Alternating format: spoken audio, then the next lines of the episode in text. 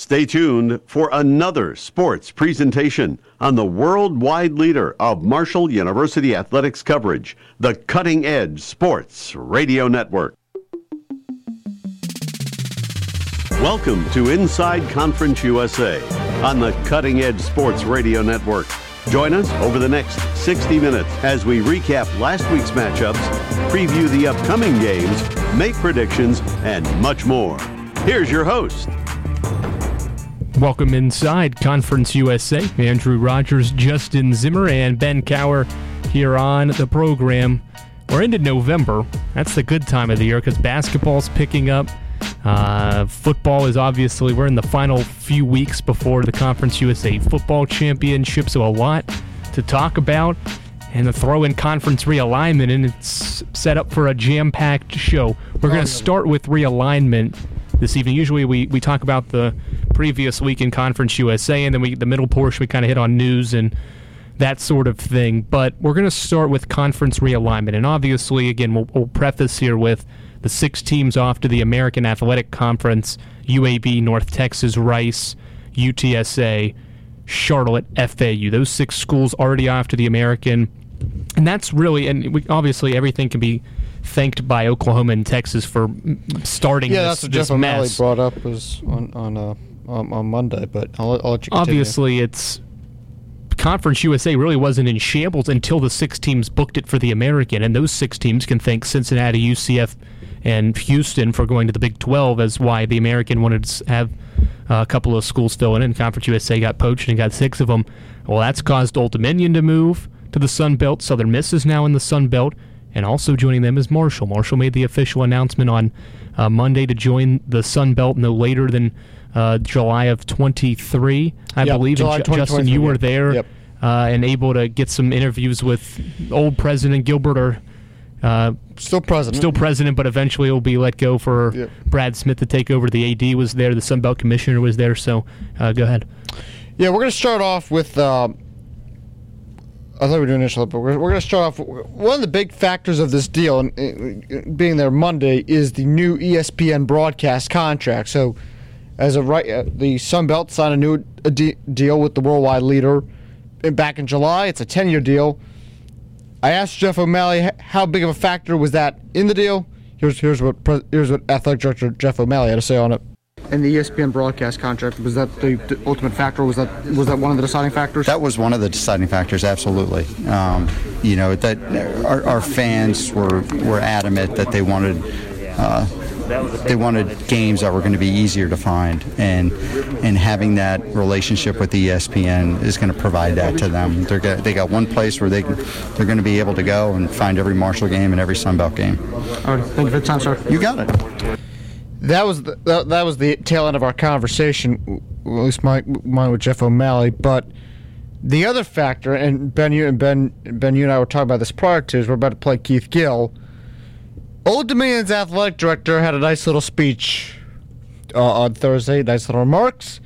He kind of, I don't want to say threw it the idea out of, hey, we might want to leave earlier than 2023.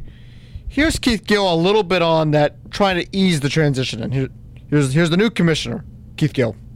And talk about conferences. You're taking in a lot of Conference USA members. How do you try to facilitate this transition? As right now, Conference USA, as right now they're down to five members. How do you try to facilitate this easy transition? We want to be as supportive as we can. I mean, we understand how disruptive this process can be. Um, so, but we certainly want to make sure that we allow schools to leave properly and, and give them the opportunity to, um, you know, be supportive. We don't we don't want to do anything to further destabilize any conference um, in Division One, and so we'll we'll certainly be patient and work with them to do the best thing for them and for us. So again, obviously the TV deal is important with that. And one thing that goes underneath the table, I think, a little bit with this move for Marshall as a whole is soccer. Sunbelt doesn't have which, soccer, which was addressed. and they just brought it back. Well, they have to apply for it. Yeah, they apply they're- for it, but the goal is to get it back and to make it one of the better conferences for college soccer, and that's a big part of too why Marshall made the move. I think with the Sun Belt, not only because of the TV deals and that sort of thing. Because coming up this week, Marshall FAU, two of the better teams in the East Division, it's on Facebook. It's a 6 p.m. game and it's on Facebook, whatever. You know, that's not an easy access game. I mean, Facebook's obviously you, know, you create an account and you can get on there and watch it, but it's not a, a well-known, watched you know thing. Stadium the same way. Now, Conference USA's got the CBS Sports Network deal. That's a good deal, but the, from the grand scheme of things, they're in a situation where the ESPN family of networks is an easy access situation for people, and people view that differently than the stadiums and, and those sort of things. So that's why it was appealing, and I think soccer can kind of be. Uh, thrown into the mix there. I think the one thing I don't know if Jeff, I think he, I think Jeff O'Malley might have brought it up. Ben might have heard it a little bit better than I did, but I was, I was trying to take it as well. We're talking about it. He said like with the ESPN, everything's gonna be on the app.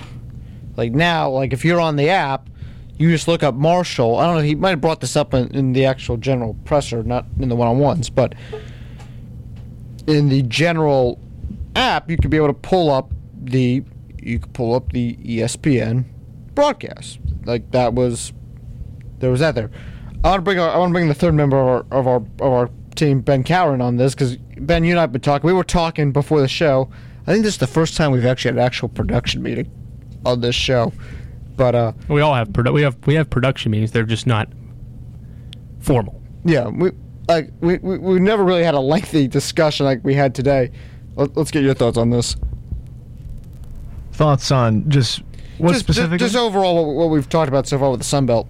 Well, ESPN is certainly certainly a huge draw in in the deal here because I mean, uh, you know, you look at or you the teams that are joining uh, are all from CBS or CBSSN. Is right. That and Stadium are the two coverage partners, I guess, of Conference USA, and I mean they're so they certainly give some coverage, but the last Conference USA game I can remember being on big CBS was Marshall and App State last year, where otherwise, uh, if if Marshall is televised, it's either on Stadium or CBSSN, and when the alternative is is an ESPN network or or really just anything ESPN. Don't forget that ESPN has you know really a, a foot in on most of the bowl games too. You know, there's certainly a lot of coverage incentives there where you move to this. You know, you move to the Sun Belt. Uh, you know, ex- looking at it from an exposure angle, it's big for Marshall. It's a lot bigger than CBS Sports Network, which is, I would say, arguably the third of the three big coverage sports networks. I mean, they're third in subscribers to Fox Sports One and NBCSN, who's going to be gone after this year, but still. CBSSN doesn't have a huge subscriber base. You're not getting nearly as much exposure. There's uh, there's a lot more to it than just performance. I think the coverage angle plays into it a lot. Moving more toward now Conference USA's situation with Marshall leaving, Old, Old Dominion leaving, Southern Miss leaving to the Sun Belt.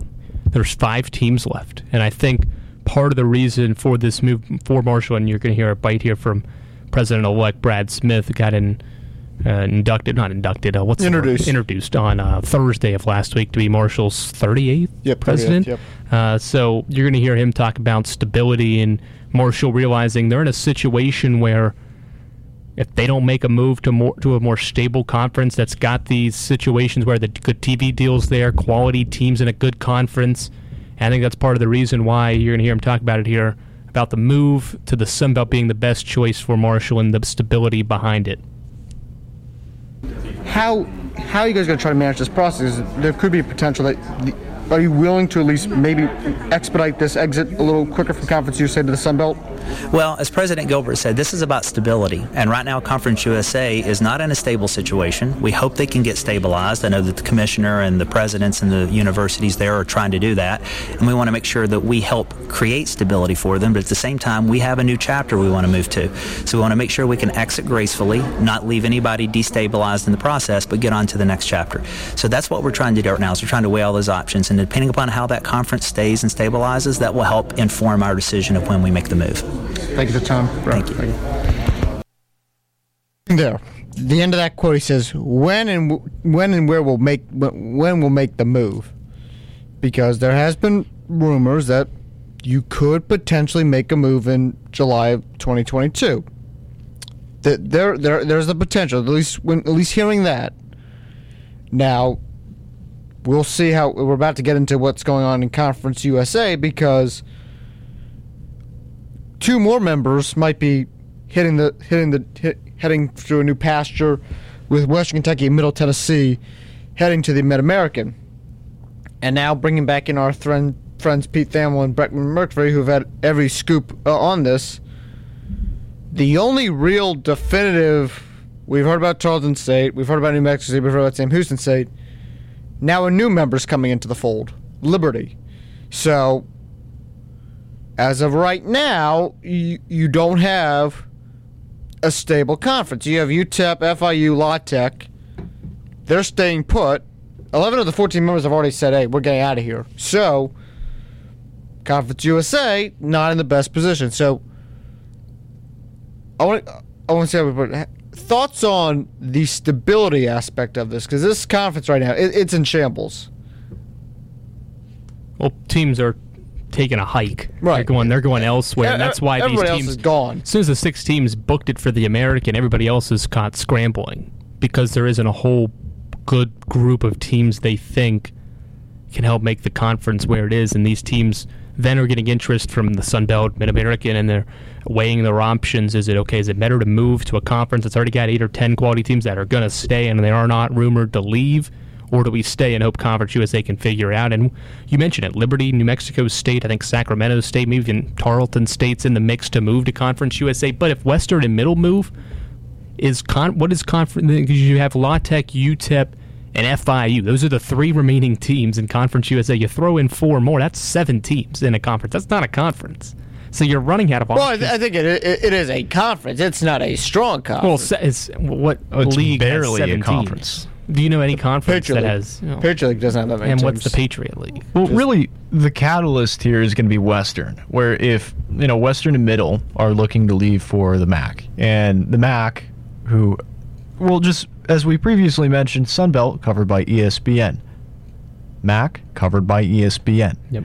You know, really, ESPN is a huge part of a lot of these conferences and a lot of the moves here in college football and CBS. I mean, they lost the SEC, and now you know, Conference USA losing, you know, half the, the teams is it's not really looking like they're going to get more coverage on CBS, uh, even though they're you know, they have a contract. But E ESPN is really you know a big catalyst here, or is a big is a big factor here.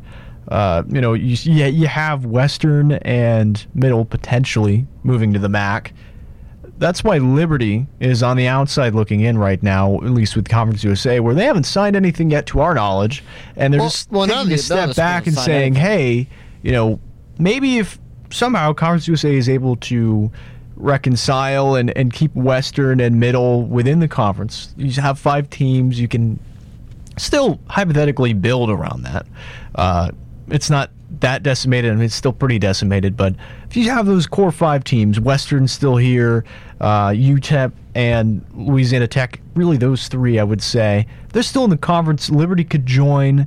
I, I think you would definitely be able to to build somewhat of a, a solid existing conference around that. I don't think it would be nearly the same strength that it is as of now, but eh, I don't know. There's a, there's a lot of factors at play. I think ESPN is is a major factor here, and alongside that, uh, I mean, have teams leaving for the MAC. It's this going to be very interesting. I just don't know how much. If you're, com- I don't know how much longer you can wait. You have to make a decision now. If you're the if you're the three schools left, Well, if, it, it's time to make a choice of what you want to do. Middle and Western are headed to the MAC, Well, like they're going. I, I'm- I'm just saying, other than Middle and West, The other schools are in. I don't know what. I mean, they're that's doing. been There's- the the tell of the tale all of realignment is that where there's smoke, there's fire. right. Like once one, once McMurphy and Thamel begin the rumors. It's one week to a month later. I mean, a month ago we were considering Marshall might go to the Sun Belt, and then now we're now Marshall is in the Sun Belt, Uh, and then you know ODU might leave, and they did. Uh, everything is a they might, and then They almost have. it seems like two weeks later they are or they will. You know, there's commitment that has always seemed to be tied with almost every single rumor here so far. So it's it might be untrue, but at this with how realignment has gone, at least with Conference USA teams, every rumor that has come out, it seems to become true. I, I really just think if you're Marshall, if you're any of these schools leaving, I think you got to start at least looking at maybe expediting your exit a little bit more. Because there's at this point, if if everyone else is gone, if you only have three teams left, there's no point in Conference USA being like, "All right, guys, let's have one last fun like goodbye tour." There, there's no point. Just move, make the move. Everybody can say their goodbyes to each other. There's no point if you have three teams left in 2023 to do this whole song and dance next year. Certainly interesting. Middle and Western are gone, so the three other teams obviously They have to make no interest. Well, not really. If they don't have a decision to make, some of the. I mean, obviously, if these conferences wanted them, they would go, and these conferences would show there's no rumored interest from FI. You haven't heard a thing about FIU, No. La Tech, UTEP. So none of these conferences want them. Or they, and maybe it may could possibly be these three conferences just want to stay put. Whatever happens with CUSA happens with CUSA. But it could come down to the point where Conference USA calls it. You know, we're we're done. You know, we we tried to get Liberty, we tried to get some schools in here. It's not going to work out. And we don't exist. And then these three teams either go independent or they find a home. If they don't find a home, they're playing 12 non-conference games. I'm saying independence for some of these schools because I'll, I'll go back to the quote we read last week from the UTEP's, UTEP's AD. They said FBS independence the last resort. I hate to tell you, I think it's coming. Like, it, it could. Like it's it's coming. Like no I one's mean, poached you yet. If if Western and Middle leave, then if you have three teams here in Conference USA, and then hypothetically speaking, Liberty does not join because Liberty's not going to join. I, well, I, I don't see. they're Liberty- rumored to. They're So rumored it's to, but still it's still on the table. It would be shocking to me to see Liberty join. And what's funny, and honestly, is this is the third year of Inside Conference USA, and there might not be another Inside Conference USA next year. we'll have to Maybe do like a big announcement with a around new name. the Sun Belt or you know something. well, around- we're still debating. Something- that. something So with the that's, uh, yeah, I'm graduating, so that could be. That's a, that's a But I'm just saying, Ben a, thing. a decision Final to be made another day. But as of right now, we're inside Conference USA. Yep. Still, momentarily. I, I just, I if you're Liberty, there is no benefit if Middle and Western leave. I'll, I'll just put a pin. I'll just put. I'll, I'll end it on this. Well, there's one benefit: money. There's a lot of money. There's a lot of exit That's the one money. thing we forgot to talk about. There's a lot of exit money, Well, and Yeah, If you have Marshall's exit money is waived, or the Entrance entry, money. Well, The entry entrance fee is waived, exit but- fees not. well, all So- every single one of these teams that is leaving is paying three million dollars to the conference, and all of a sudden they have this surplus of money to kind of lure in maybe some independent programs. So as to say, you know, for example, Liberty, you know, they in a, way almost bribe them to enter the conference. Then hey, you know, if they're just handing Liberty, let's hypothetically like five million dollars. Justin, you say that Yeah, I just did the math. So we've had 11 teams leave, three million per school. If you're Conference USA, you're having a nice payday right now. Thirty-three million dollars is in your bank account in 2023. That's more than, Thirty-three million dollars. that's more than enough to you know go to Liberty or a program like Liberty and say, hey, you know, you come join us, no entrance fee. By the way, maybe we'll give you some cash. To Also, join, by the way, to save us. You're an independent. I don't know if if you're that's enough. I don't think it's enough. Liberty's an independent. Yeah. They can just join right in next year. Yeah. Yeah, no, no awkward Yeah, there's gonna be no one year wait. Certainly interesting. Certainly interesting. We'll continue to kind of discuss it as we move forward, but we could be getting to the latter portion of Conference USA existing. We could get to Thanksgiving break and beginning of December and Conference USA not have any teams in it. But who knows? We'll take a break, come back, we'll talk uh, week, what was it, Justin? It was week nine? Nine, yeah. Week nine of the Week co- nine or college ten, football if you season. count week zero. We want to count week zero, So, one uh, through nine. yeah. Week nine coming up next here on Inside Conference USA. 1 800 222 1222. 1 800 222 1222. If you think it might be poison, then the first thing you should do is call 1 800 222 1222.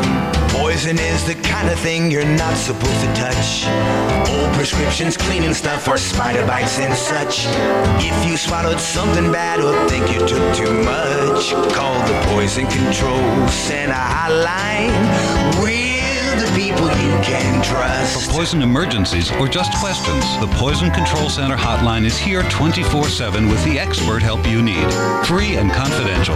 We hope you never need us, but keep our number by the phone. 1 800 222 1222. 1 800 222 1222. If you think it might be poison and you don't know what to do, call 1 800 222 1222. A message from your Poison Control Center. This is CRT Championship MVP CJ Burke, and you are listening to the worldwide leader of Marshall University athletics coverage, the Cutting Edge Sports Radio Network. Back inside Conference USA, Andrew Rogers, Justin Zimmer, Ben Cower here on the program. We talked about getting busy in, into the month of November here. We'll have, Justin and I will have a podcasted preview of Conference USA men's basketball because we only have an hour. And over the course of an hour, you can't preview Conference USA men's hoops. We'll also talk about football. And since this is the heart of football season, we're not going to spend more time away from football to cover men's basketball. So just a brief preseason poll here. We'll we'll, we'll talk about it. I'll just run through this real Sure. quick. But we'll have a podcast version available tomorrow on our SoundCloud uh, for you to be able to listen to. And then as the season starts to pick up, obviously we'll note some games that happen and all that. But UAB's picked first in the uh, men's basketball preseason poll, followed by La Tech, Western Kentucky uh, is the one, two, three. Marshall's four, Old Dominion five. We'll, we'll kind of stop there and move forward. Uh, nobody really neither no no t- real team has multiple players on the preseason all conference honorees. La Tech's the only team in the conference with two players selected. Kenneth Lofton Jr., Isaiah Crawford, both from La Tech, uh, are on the list. No, everybody else has just one player: Jahmir Young, Charlotte, Taevion Kinsey, Marshall, Josh Anderson, Western Kentucky, Quincy Olivari, Rice, Tyler Stevenson. So they missed the list goes on and on. So it's a wide open conference. USA again. We'll podcast that tomorrow. And we'll get that up on our SoundCloud and post it to our social media pages so you can listen to that. But Conference USA Week 9 football, six games to go over here in the next 15 minutes or so. We'll start with the victory for the Mean Green on the road.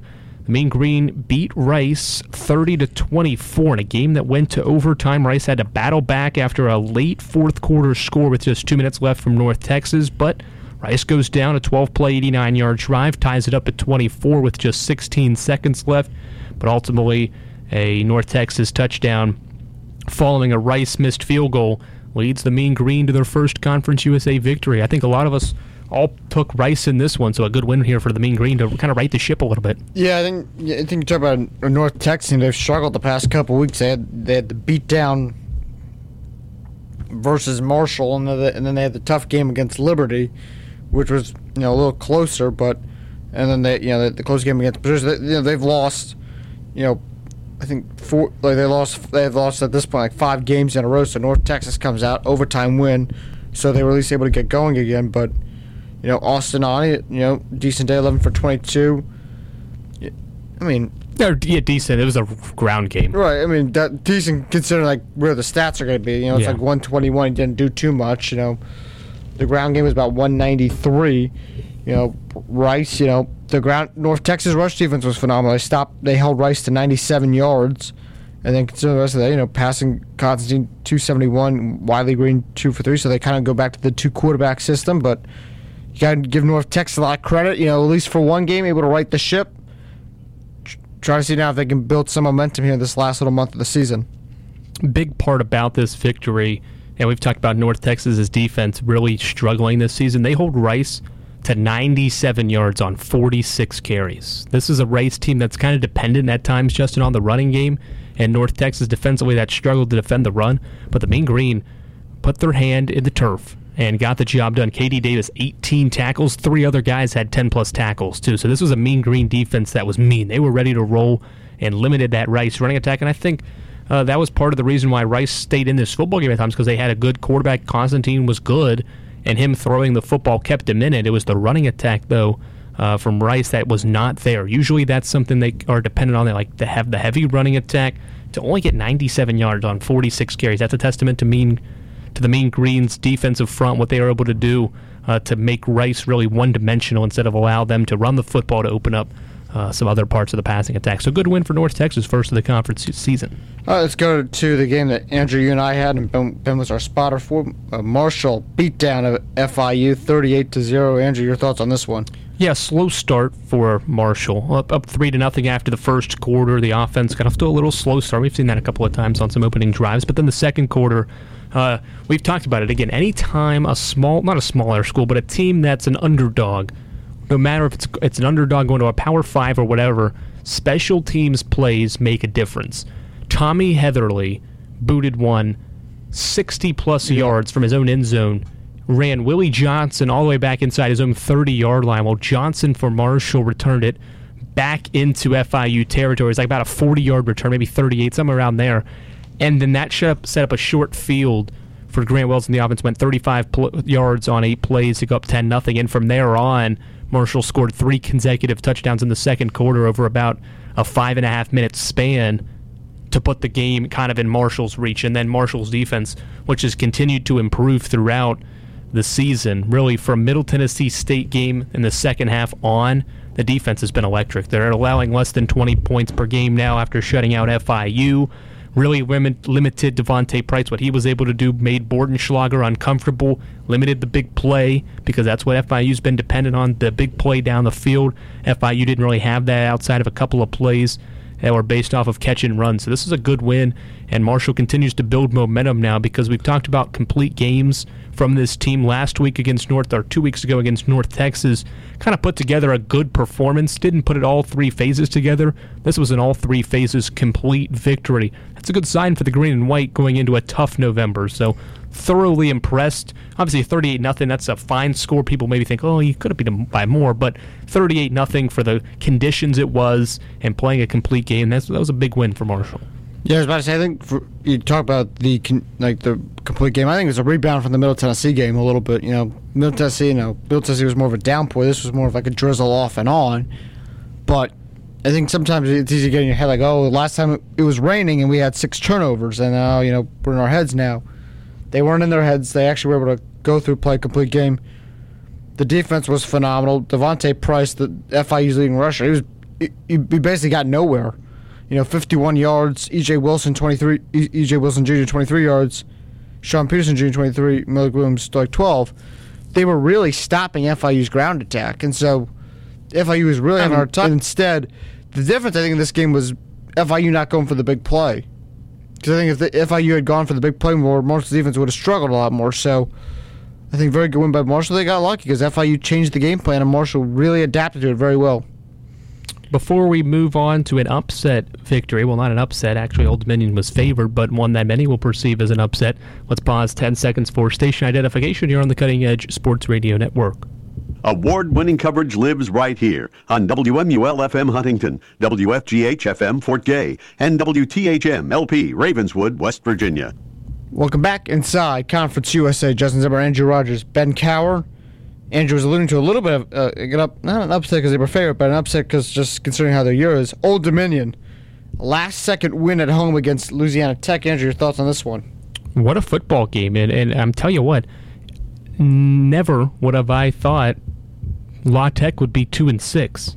This team's struggling, and Austin Kendall's been fine. The ground game just hasn't been there defensively. Have not been the same team in the secondary or against stopping the run because Old Dominion had success in both areas. Just I'm just going to point these out. Listen to this fourth quarter. Okay, La Tech goes up with a touchdown drive to make it 20 to 17. You think, okay, La Tech's probably maybe got this in whole and in control. Old Dominion goes on a 20 play, 58 yard drive that eats up 10 minutes and 2 seconds. I don't think I've ever seen that before. 10, 20 plays, 58 yards in 10 minutes and 2 seconds. That is a lot of the fourth quarter. Got a field goal. Got a field goal. Tied the game at 20. Well, La Tech gets the football back. Yeah, you got, the, you got points. No, that's... You ate all that clock. La Tech finally, after sitting on the bench for nearly the entire quarter, gets the ball back, turns it over on downs. Old Dominion gets the football back, five plays, 26 yards, a bit more efficient this time to set up Nick Rice for a field goal attempt. He was in range and drilled home a 46 yarder for the win. What a final sequence. Again, that's the theme we've talked about with Old Dominion. This team has fought. Yeah. to the end. No matter what the score's been, they have fought, and they're not an easy takedown. And La Tech found that out. Yeah, they got a lot of grip, Ben. I was I was intrigued by your point of how long that drive took. Where it was, it was a 10 minute drive to burn up the clock.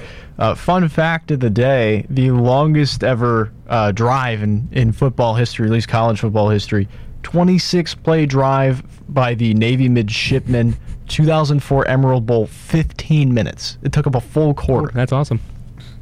I think the other team was annoyed. The other team's offense, off, offensive quarterback. Come on, let's go. Uh, yeah, you, you you talk about Old Dominion. I think we talked a lot about their grit this season. They really showed it. You know, I think they really. You know, I think we've been kind of waiting to see how the Monarchs and you know a good performance by them. Want to get to team sets? I haven't referenced third down yet, and you know six for fifteen for La Tech. But how about fourth down efficiency? You know, normally most teams don't convert it too often. Two for three for the Monarchs. That's pretty good. One for three for La Tech. Okay, that's decent. It's fourth down. But how about Old Dominion's rush defense on Saturday night? 59 yards for the Bulldogs were held back, and especially with Miles Williams, who they brought in from Appalachian State. Marcus, I'm sorry, he got only 42 yards. You know, Mason got 27 just with like the loss and gains. So, very good game, and I think for Old Dominion, this is a huge confidence boost, Andrew. I think this is a good confidence boosting win Yeah, oh, yeah. you know, they're not going to have bowl eligibility on their mind. They would have to, even if they Win won, out. yeah, they'd have to win win out, which they could do. I don't think they will. So, but yeah, I think very good, very very good season, very good game for the Monarchs, and a very good win. Middle Tennessee State at home takes down Southern Miss to get the Blue Raiders to four and four, two and two in conference play. Southern Miss is one and seven, zero and four in conference play. Also to mention, Old Dominion Hayden Wolff was been has been the starting quarterback instead of DJ Mack. So Wolff may be the guy moving forward the rest of the way. But Middle Tennessee State with the home victory used three different quarterbacks. Cunningham struggled a little bit. They ended up going to Mike DiLiello. He's the running type of quarterback. Uh, led the team in rushing with 77 yards and two touchdowns. Threw for 78 yards. More of a grinded out, running the football type performance and take advantage of a Southern Miss team that's down to, well, not They're quarterback nobody. one. They're a- down- they're down to a bunch of quarterbacks. A combined nine turnovers in this football game. Five from Southern Miss, two fumbles lost and three picks. And Middle Tennessee State lost three fumbles and had one pick. So it was turnover heavy.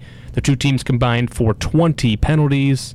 Um, they the two teams combined for only six third down conversions and 27 tries, and they combined to go three of eight on on fourth down. So there's just some numbers there, and neither team got over the 300 yard mark. I think this is one of those. You got two young teams, so they're a lot more scrappy. They're they're still trying to form an identity. They're still trying to play together as a unit. You know, they had a big special teams play. Middle Tennessee scores touchdown off a, you know, off of a scoop and score off a block punt. So, you have that momentum changer there. This is just one of those. You just have teams like they're just scrappy. They're young. It's gonna take like they're going through the process, and you, you see that there, and I think that contributes to the bad performance. The, now they brought in T. Webb as quarterback at Southern Miss. Jake Lang has a decent day. Jake Smithhart has a bad day. Southern Miss has got to figure out the quarterback situation. We're about one month out from the early signing period, Andrew. I want to see if they sign any quarterbacks because they're going to need to. At least they they, they got to solve this problem. But you know, at least for Middle Tennessee, good win, but scrappy game. Move on to an East Division matchup, a good one we thought on paper. Western Kentucky hosted Charlotte and news prior to the game. Chris Reynolds has been dealing with a hand injury, did not start and play in this football game. James Foster, the transfer from Texas A&M, got the start, struggled. Went 13 of 20, or 12 of 24, 129 and a pick. But again, story line, Western Kentucky's offense, 45-13. Zappe, nearly 400 more yards, four more touchdown passes. Did throw two picks, but four more touchdowns.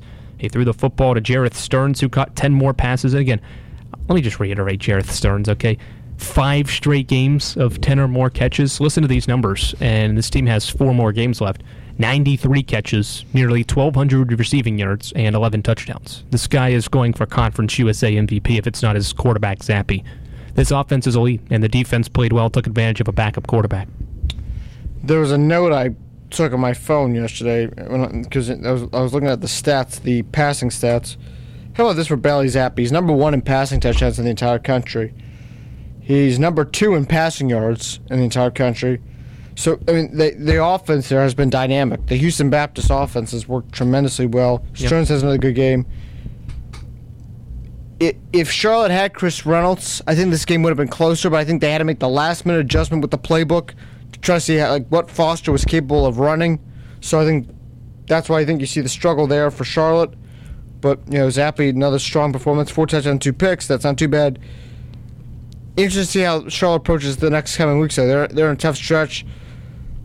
I don't want to say their chance of winning the division is done, but it's starting to get slimmer and You, slimmer gotta, you have to really rent out you know, Uh, with already two losses. as the week goes on. So I think they got to figure out that if Foster's the guy, you might have to adjust the playbook a little bit more to what he's comfortable with than what you do with Reynolds. So Charlotte's got to make a decision about how they want to call their games for the remainder of the season. I don't think it's too serious of, an, of a hand injury because Reynolds was deemed to have played had needed to. But, he, but they ruled him out, but he could have played if necessary. So it was one of those situations where I think with Dak Prescott too and the Cowboys, where if they really, really needed him, he could have probably played. But on the caution side, for his safety and all that, uh, and just how he was feeling, it was best to roll with Foster. So situationally, obviously, it's tough to lose though because that's a tough loss for Charlotte to now move back to two and two in conference play after being at the top. Um, but this team struggled now. So Reynolds coming back healthy at some point in November is going to be crucial for the 49ers to at least continue to be talked about at the top of the East Division. Well, I, and I think they're in a trouble position because right now you have Florida Atlantic at three and one, Marshall at three and one, and then and then uh, well, uh, Western. Western three and one. I'm sorry, I, I blanked there for a second. You got to hope one of these teams lose. The only good thing if you're Charlotte is this: they're all playing each other this month. Yeah, they're all playing, so, so so they're going to have to lose. So somebody's going to lose. Charlotte's going to have to at least on those days try to win a ball game, at least try to take one away. At least they want to get themselves into the Conference USA Championship. One final note about Charlotte: they've already lost to FAU and Western. So your hopes are that Marshall can beat up on FAU and Western to make them get some losses, and then Charlotte beat Marshall. Right. That's your best case scenario: is that Marshall can beat FAU come this coming week, take care of business later on against Western, and then Charlotte well, but also- at home beat Marshall, and then Charlotte went out obviously. But Charlotte, but Charlotte plays Marshall the week before Marshall plays Western. Yeah. So, So- it's just about winning out and then getting Yeah. help. And- Absolutely. And, that's obviously a situation you don't want to be in November this early or entering November. Well, winning winning is the best medicine. Yes. Yeah, it's the best medicine. But also, I think if you're Charlotte, like you've had a you had a great season, you have a chance to win the conference. You're you're just now in the trouble position. I mean, whoever lost this game was going to be in trouble anyway. It's not. We're harping on one team because oh no. they did bad. This, is- this like- was a yep, exact same situation. Like, whoever whoever happens- loses, it's behind the eight ball. Yeah, this is what happens when you get to November. Like you could have a great season, but one loss could ruin your chance at the title. Let's get to the last game. I don't think I've ever seen this on a scoring line before. FAU seven seven seven seven. That gets you twenty eight, losing UTEP by three against. Yes, UTEP scores twenty five. Andrew, your thoughts on this? Yeah, FAU controlled this football game really from the start. Not really control it, I'll say, but really had FA or UTEP in a good spot after the first half was over. Uh, and this was a good performance from N'Kosi Perry. He played well. The ground game was effective. Uh, and he continues to be a force at quarterback for FAU, up 14 10 at halftime. And then shutting out UTEP in the third quarter was big because that gave FAU a two score lead. You get the score early in the fourth quarter and then UTEP gets two late touchdowns to make this a three point game, make it interesting. They got an onside kick as well uh, to make it interesting, but ultimately FAU able to hold off the late UTEP charge for the victory. Couple of notes: so the offense was good defensively, yardage wise. UTEP got a lot more than FAU, and I think that's a product of. Uh, UTEP having to come back and that sort of thing. FAU's defense, though, shutting out UTEP in the third quarter is what changed the football game and limiting them to no points early in the fourth quarter and, and not giving up those scores until later on. Concerning for me, FAU, I'm going to the Justin Zimmer third down efficiency. FAU, Oh, you're going. one of 15. You're taking my line. One of 15. That's not good. One No, of 15 on third downs. It's horrendous. FAU's got to be better against a Marshall defense we'll talk about coming up here in a moment. That's played much better. You cannot go one for 15. But again, UTEP's defense has been really solid this season. So this was a kind of a test for both offenses to go up against quality defenses, and uh, they both responded at times and played really well. But FAU consistent performance took advantage, I think, of being at home. Uh, and, and playing good defense. Because if FAU plays good defense, that helps the offense out, puts them in a good spot, and doesn't put too much pressure on them to move the football consistently. So good win for FAU, keeps them astray and at a boat there at the top, uh, and tough loss for UTEP because it's only going to get harder for them as they try to vie for that top spot in the West Division. Well, since you took my third downs, I'll go to another stat here. Talk about the rushing offense here. UTEP 109, FAU 130 the rush defenses were phenomenal, but they're going to play. They're going to play some tough teams coming up, and UTSA is going to, I think, run all over them. Marshall's going to probably have a good day ground game. So, the rush defenses for both UTEP and FAU, they're going to get tested this week. All right, one final note about Week Nine. How about UTSA locking up head coach Jeff Traylor? uh, signing him to a $28 million deal that runs through 2031. And again, remember I talked about that, Justin. Yeah. I said if you're going to hold on, remember that Texas Tech job was rumored, and we're like, is Traylor off on? No, UTSA locking them up. They're going to the America. They need their guy. And remember again, I mean, Roadrunners eight 0 uh, 16th, I believe, in the AP, AP poll. But College football playoff did not make an appearance, but um, this is a guy that's had his original contract at 800,000 new deals averaging about two and a half million Jeez. annually so what a what a payday for him how about this who do you think the highest paid Conference USA head coach is? Just a just a just a quick question before we go to break. Yeah, is this before? Taggart? Is this before the contract or after the contract? Before. Is oh. what Taggart? No. Simmer. Huff. No. Seth Littrell, North Texas. Go look up the numbers. It's Littrell, Bill Clark, Butch Davis. We'll take a 30 second break. Preview of Week 10 in Conference USA football next here on Inside Conference USA on the Cutting Edge Sports Radio Network. Hey. Oh, d- hey, Deb. I thought you were the radon test guys. The who test guys? Didn't you see the papers Sunday? The Surgeon General issued another lung cancer warning. Oh, like the cigarette warning? Yeah. They're saying we have to get our houses tested for radon. I don't smell any radon in my house. Uh, that's because radon is an odorless, colorless, tasteless gas that seeps into your house from underground. Does this story have a happy ending? Yeah. You'll be a lot happier once you get your house tested. Learn more. Visit the EPA at epa.gov slash radon. That's epa.gov slash radon. This is CRT Championship MVP CJ Burks. And Burks jumps the passing lane. He's got a wide open lane to the rim, and he'll throw it down. And you are listening to the worldwide leader of Marshall University athletics coverage, the Cutting Edge Sports Radio Network. Back inside Conference USA, Andrew Rogers, Justin Zimmer, Ben Cower here on the program. About 13 more minutes to go, so we'll be relatively quick here with our preview portion. Here's the standings. We'll start in the East. FAU, Marshall, Western Kentucky, all three and one in the Conference USA standings in the East Division. Charlotte's tied for fourth, or yeah, tied for fourth at two and two. 49ers tied with the Blue Raiders at two and two in Conference USA. Old Dominion with the victory over La Tech sits at one and three, and FIU still winless at 0 and four. All right, let's go to the West. UTSA on top at four and zero. UAB and UTEP they're tied at three and one. Rice at two and two. La Tech and North Texas at one and three. And the Yellow Submarine in the West Division is the Southern Miss Golden Eagles. So both conferences are jam packed. UTSA, the lone leader of the West, though. Conference USA East has got that three way tie at top at the moment. All right, Ben. Ben's bullseye of the week. And, and then our standings. All right. Well, Justin just mentioned the Golden Eagles.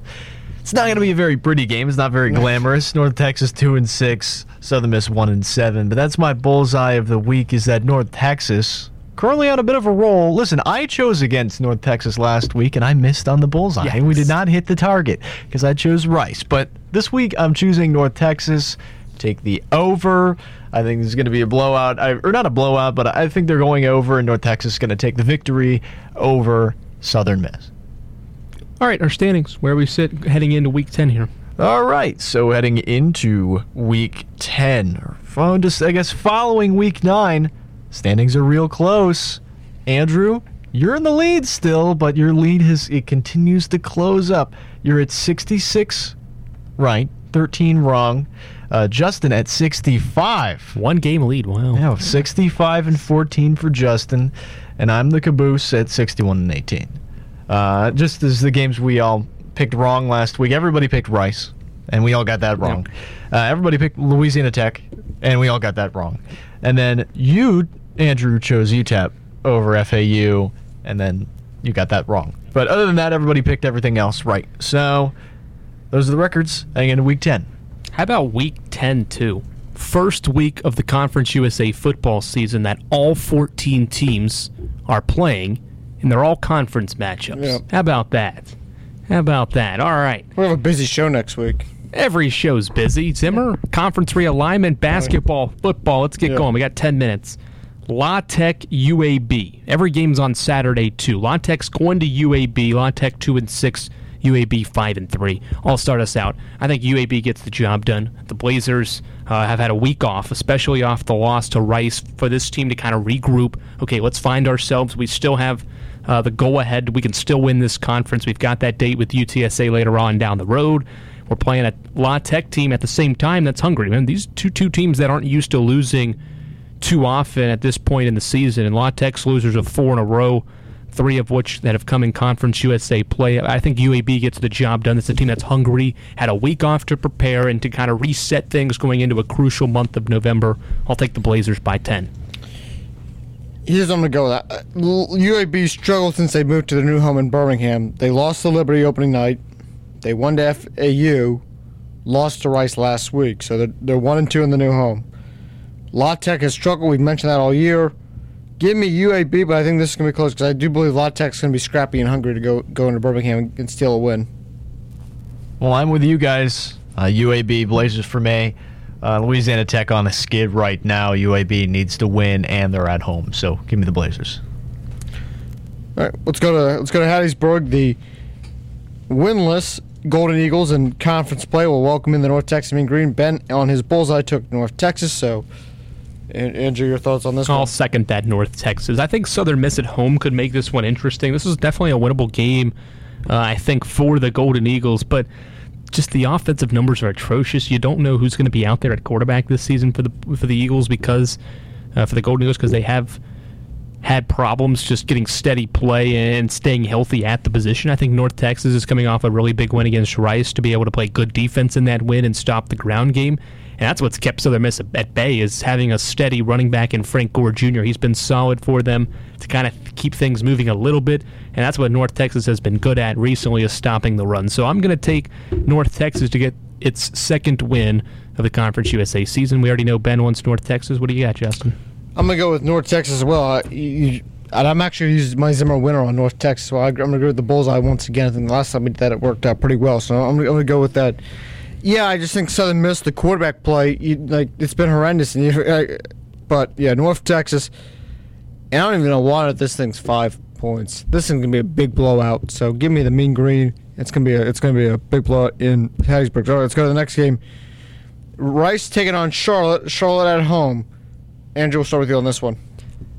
I'll go Charlotte. I'll go Charlotte. I think this is all dependent a little bit on Chris Reynolds if he plays, but I think he'll get healthy and he'll be able to play uh, this week and cause problems. Because again, this Charlotte team and Rice, both these teams kind of still understand if we can win out and make things interesting. Two losses, we could be able to sneak in, maybe more so for Charlotte than Rice. And I think Charlotte realizes that.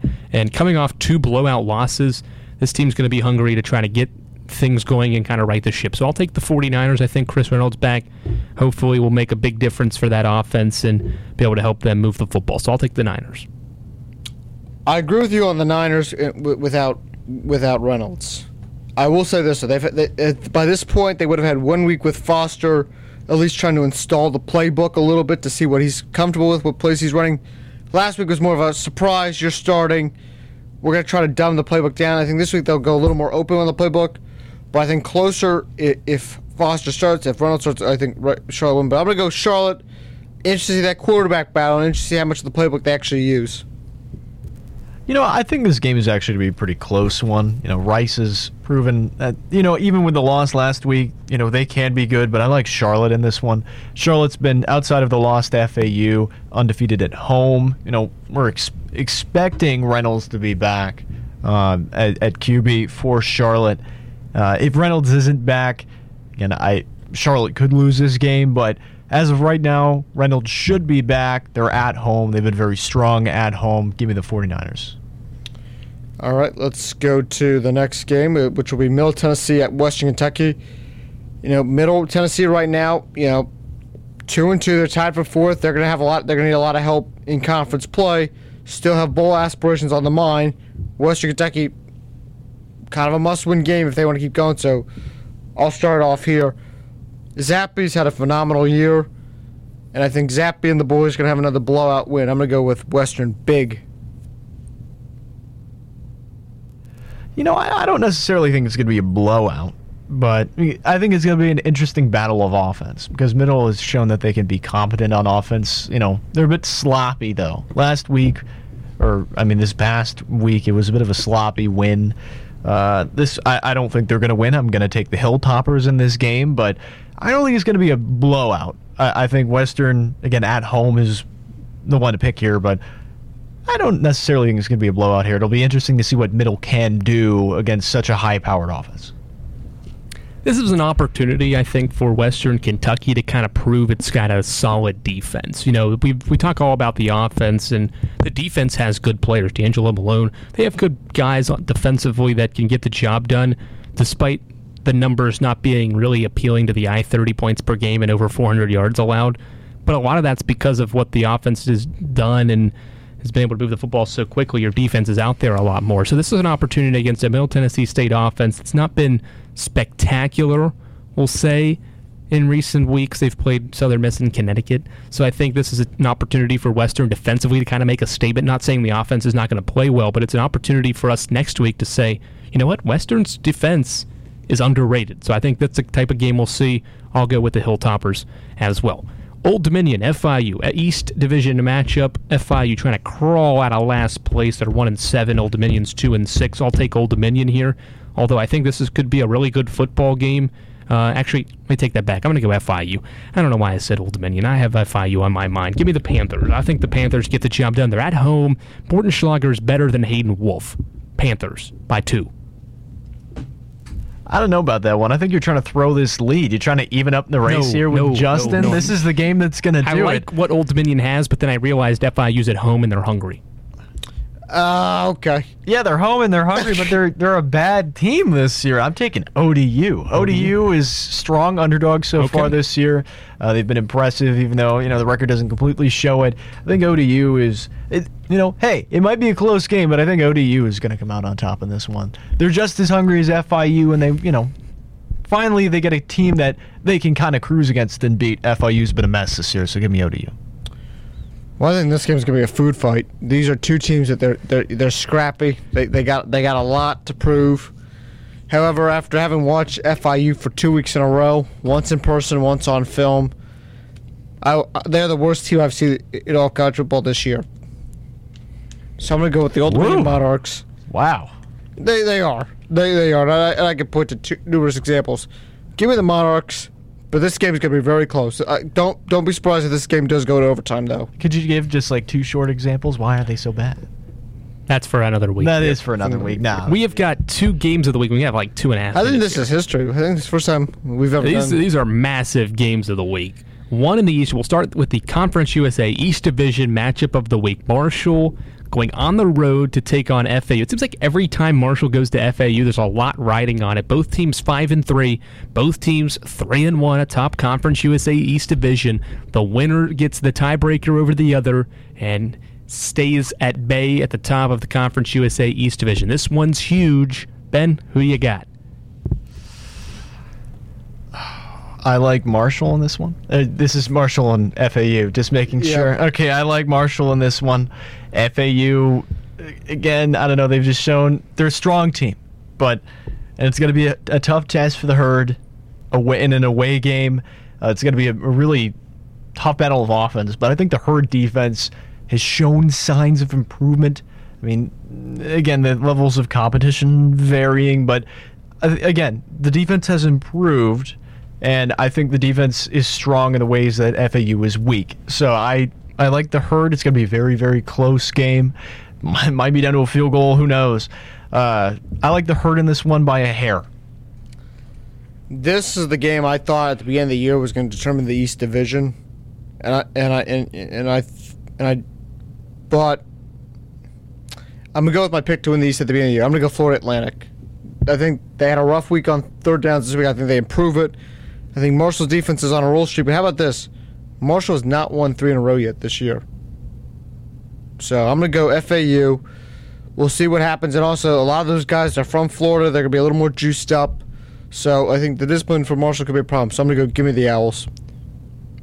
I'll take the herd. Marshall's won three in a row. They'll make it four. I like what the defense has done recently to make things interesting, and I'll leave it there because we're running out of time. UTSA UTEP, that's our Conference USA West Division game of the week. Uh, UTSA is still undefeated 8 0. UTEP right there, though, 3 and 1 could make things interesting atop the West Division. UTEP is the home team on ESPN, too. This is an ESPN televised game at 10:15. Ben, who you got and why? Quick. Real quick, I got UTSA over UTEP. UTEP is, I mean, they've been a strong team so far this year, but I, I don't know. I like UTSA undefeated. Been fantastic Traylor's coming back. The squad is together. Uh, they've been strong. I, I don't think they're going to lose this game either, even though it's an away game for them. So UTSA versus UTEP, and I got UTSA. I think UTSA feels extremely disrespected after being left out of the CFP last night, the initial rankings. I think they're going to use that as motivation. So give me UTEP. And I think this could, this can be a this can be a good game. I'm looking forward to watching it. Wait, wait, wait. Say that again. So you you said give me UTEP or UTSA? UTSA, sorry, Okay. UTSA. I'll make it three UTSAs. I like UTEP and what they've done. They're at home. They're going to be fired up. ESPN's there and everything, but the Roadrunners, that offense, the defense, they've all performed well. Traylor's got a new contract. They're going to be ready to roll and have something to prove, as you mentioned, without uh, getting that ranking. Although that ranking doesn't mean much. I, I still think it's, it's gonna juice still them it's up. still going to make them upset a little It- bit because they know they've been ranked higher in other polls and to not get, be, get placed in the playoff. That'll make them a little upset and cause havoc. All right, that does it for Inside Conference USA for Ben Cower, Justin Zimmer. I'm Andrew Rogers. Can't wait to talk next week. Should be an interesting week we talk about next week. Until then, though, Sports Views next.